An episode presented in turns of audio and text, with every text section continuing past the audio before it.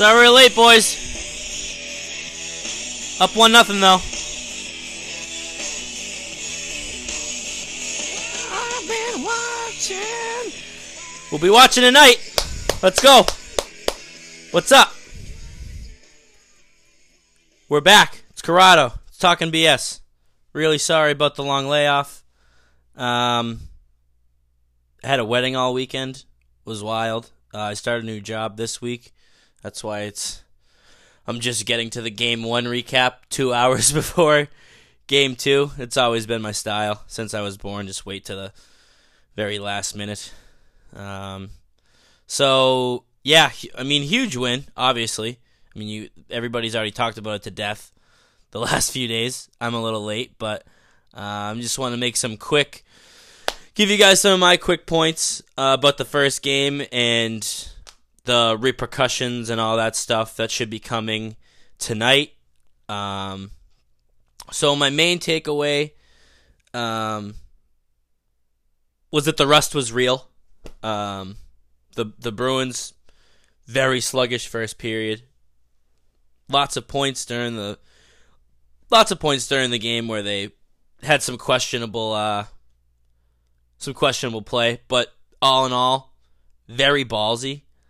Um Marcus Johansson was the best player in my opinion. Um, he played great all night. Was finding pockets in the in the offensive zone just seemed like he was faster and kind of knew how to navigate his way around these Blues, um, these Blues big guys, the big defensemen that the Blues have, uh, that we talked about. God, what seems like ages ago in the last podcast. Um, of course, the first line started slow. That's kind of that was obviously expected. Um, they need to clean up the turnovers tonight. Cassidy was brilliant. Cassidy putting the Kuraly's fourth line out there. I'm, i actually want to get to Cassidy's post game stuff. Uh, I'm to go back and forth a little bit. Cassidy post game about the fourth line was just unbelievable.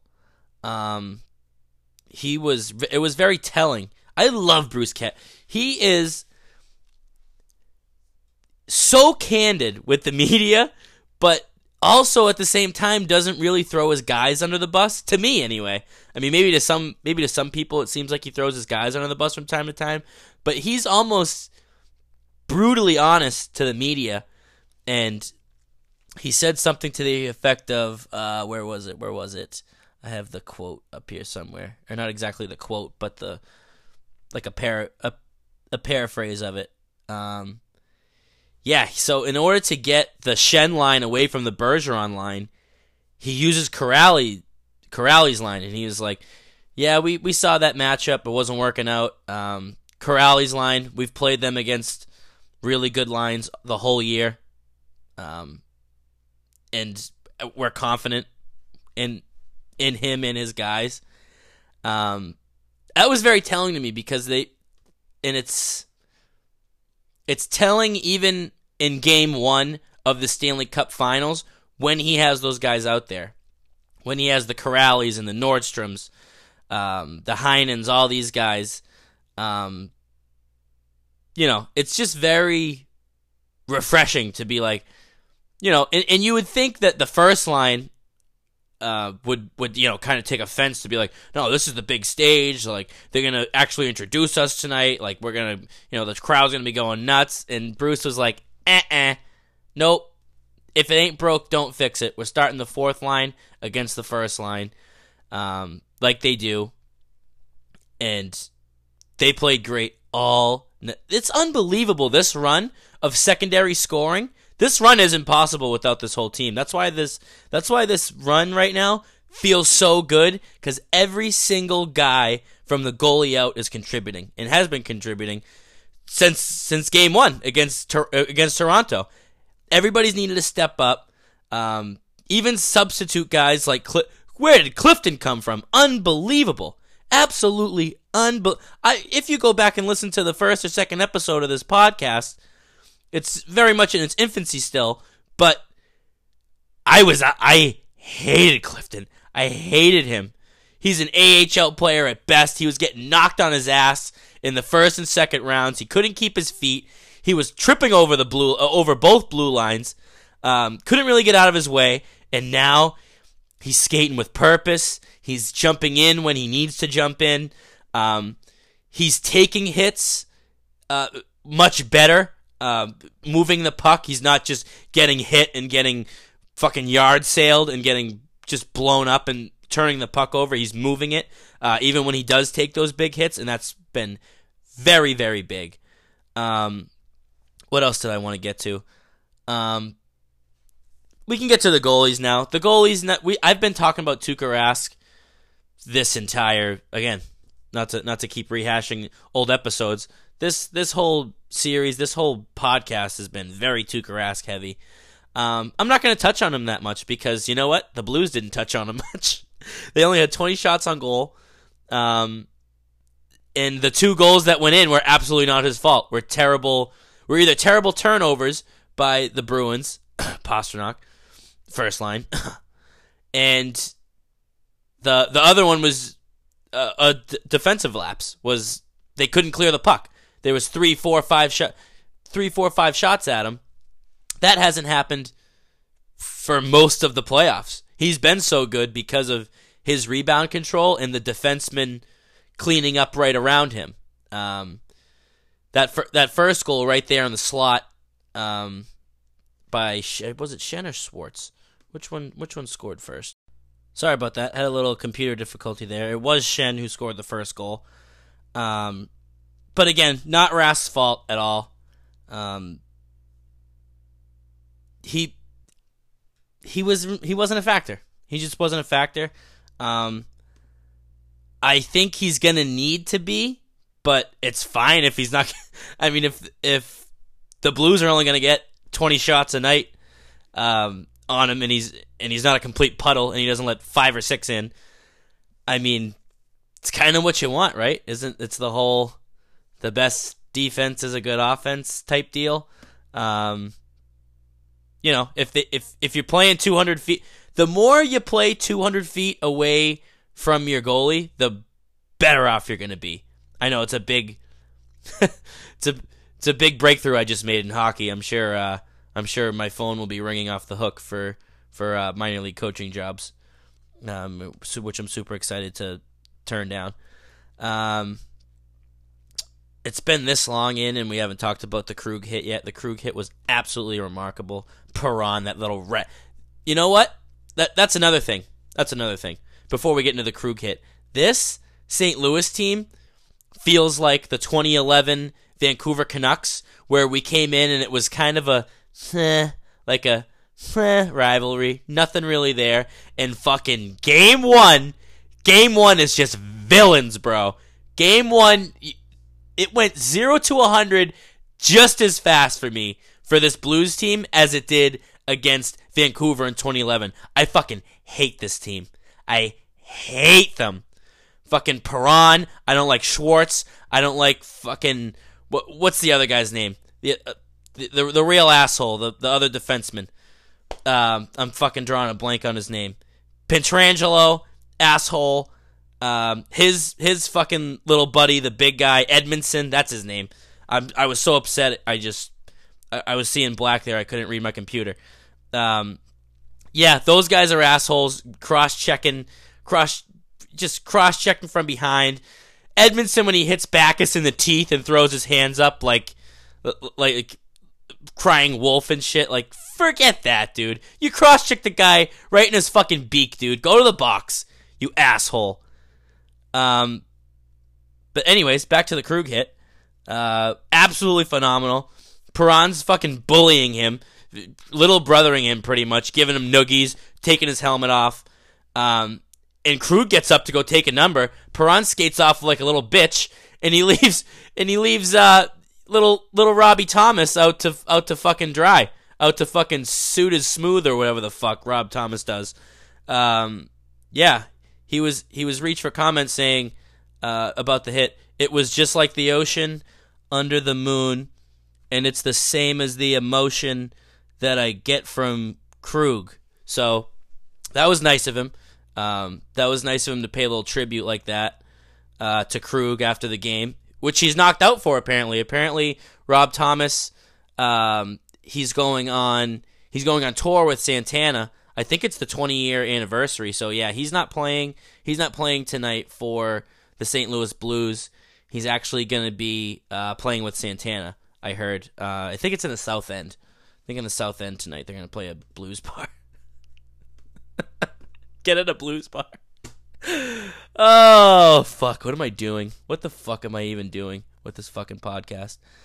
Um, but yeah, Rob Thomas, the, rookie winger, the 19 year old, not the not the singer. He's he's out tonight.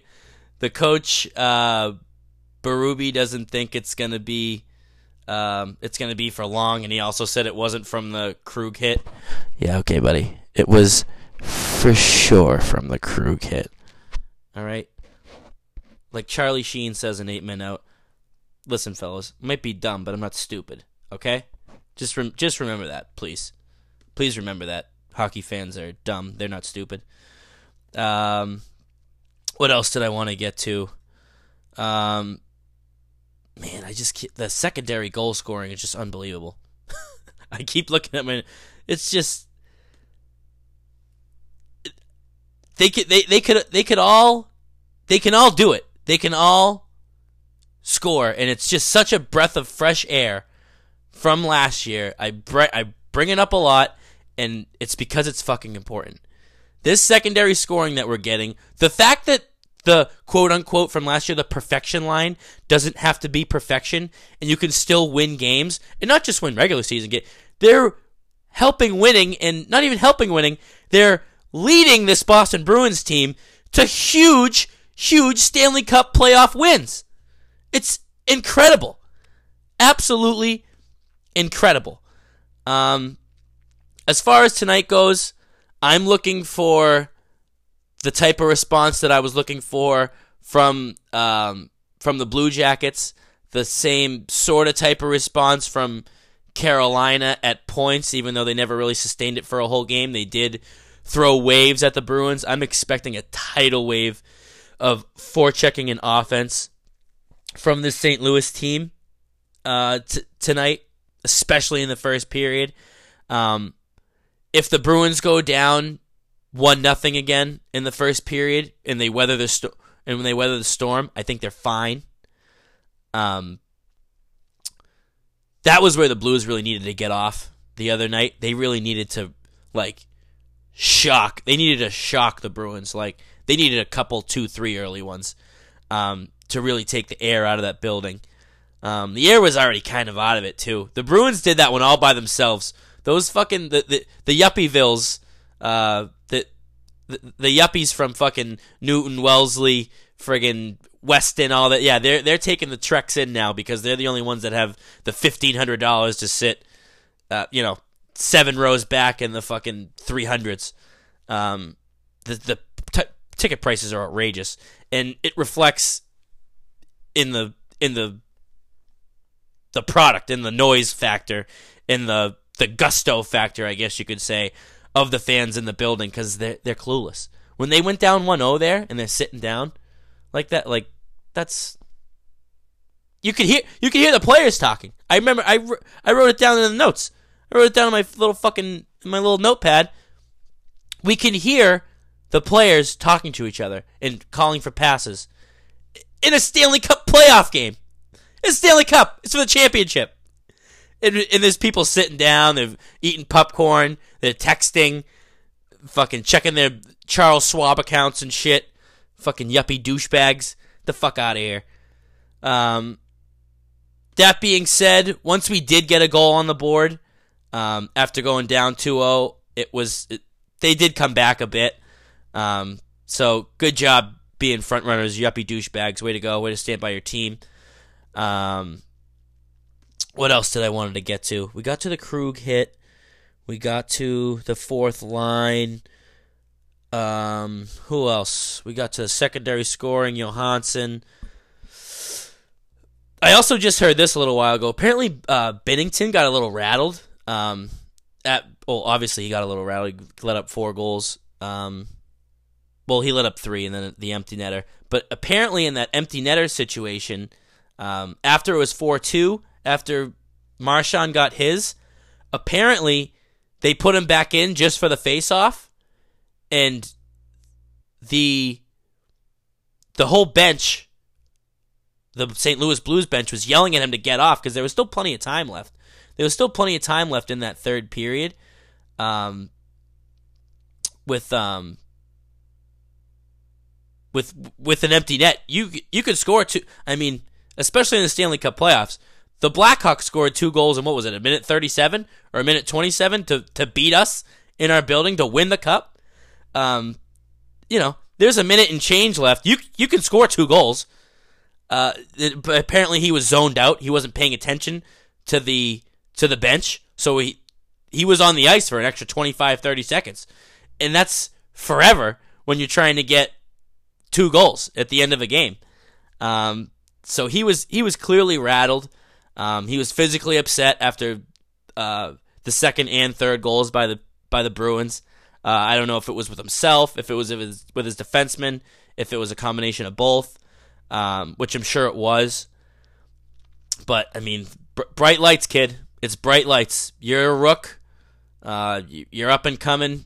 But let's you're 0 for 1. You're 0 for 1 on, on showing poise and, and character in, in Stanley Cup playoff games. Let's see. Uh, I want to see how this kid bounces back tonight. And I want to see if Tuukka, um, if he gets engaged tonight, if he can sustain it, if he can sustain his high level of play that he's had throughout this whole this whole postseason run. Um, I'm gonna shorten it up a little bit because I want to get this out. I want to get this out to you guys so you can listen to it before um, before the game tonight. So I don't want to I don't want to promise the next podcast. I'm probably going to be pretty wishy washy on them um, for the next couple weeks because I got I got a new job, new schedule. Um, I need to figure out when I can have time to do this and type up my notes and shit. Um, so we'll see about that. Um, but I I'll definitely do one there'll definitely be another one before game three. Definitely. I don't know when. It, shit, it might drop in the middle of the fucking night one of these nights. I have no idea. Might drop at zero dark thirty. I have no clue. Um, but yeah, thanks for listening. Uh, obviously, very obviously, go Bruins. Um, I feel, I feel confident again tonight just because the the rust is over. the The Blues' chance to sneak up on us and steal one, I think, is over. Um, the goalie is going to have to steal one for them now. If they want any game stolen in this series, the, it's it's not up. They can't just slide in and do it while the Bruins are tired or rusty or whatever, because that's gone now. They they lost the element of surprise. So um, yeah, I think I, I'm I'm confident about tonight. I can't really call it either way because the Bruins are getting the kitchen sink tonight. They're getting every single ounce from the Blues tonight of effort. Um, and I'll be I'll be shocked if I don't. If the if the Bruins get out to a lead tonight, an early lead, I'll be shocked, absolutely shocked. Um, I think they're gonna have to weather a storm, and I think they can because they've been doing it. Well, what did Bruce, what did Bruce Cassidy say the last the the the last um, series? We we like to think we are the storm. So um, all right, thanks for listening. The Twitter is at talking BS1, and the Instagram is at underscore talking BS. Um, leave me some comments, uh, direct message me, whatever. Share this shit. Um, let people know. Get the word out. Um, the, it's getting a little buzz on Spotify. Um, so yeah, I uh, I appreciate it, and Go Bees.